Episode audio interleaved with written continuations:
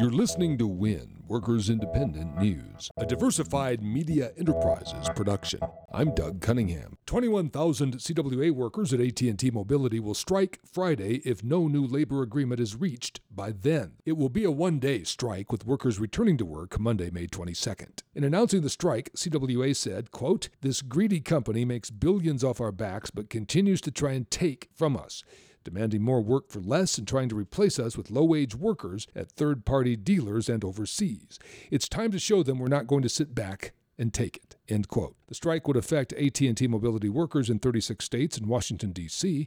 CWA has also filed unfair labor practices charges against AT&T. Yale University grad student workers pushing for Yale to recognize and bargain with their union are still fasting in protest. Unite Here Local 33 chair Aaron Greenberg is a PhD candidate in Yale's political science department. Despite a certified NLRB election result that clearly indicates Yale grad student workers want a union, Greenberg says Yale is refusing to bargain as the grad workers continue their protest fast. On April 25th, me and seven of my colleagues embarked on an indefinite hunger fast. The university's plan seems to be to roll out the legal clock, to pursue legal delays, and to wait for Donald Trump to appoint anti-labor judges to the National Labor Relations Board and overturn our right to organize. Local 33 co-chair Robin Canavan says one big reason she wants a union at Yale is to help deal with ongoing sexual harassment of grad student workers. As a woman scientist, I have experienced sexism pretty much every day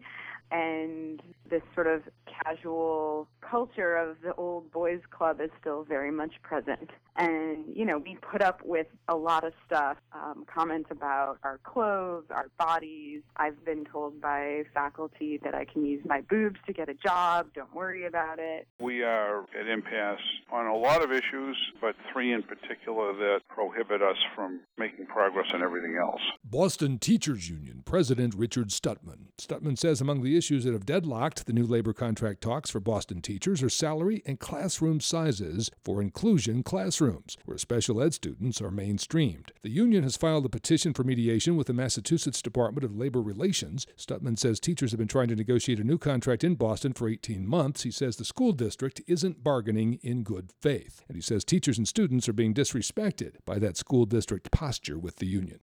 The schools are underfunded, especially in urban America. Teachers are treated disrespectfully in their collective bargaining. WIN is brought to you in part by the Amalgamated Transit Union, the largest labor union representing transit and allied workers in the U.S. and Canada. Online at atu.org.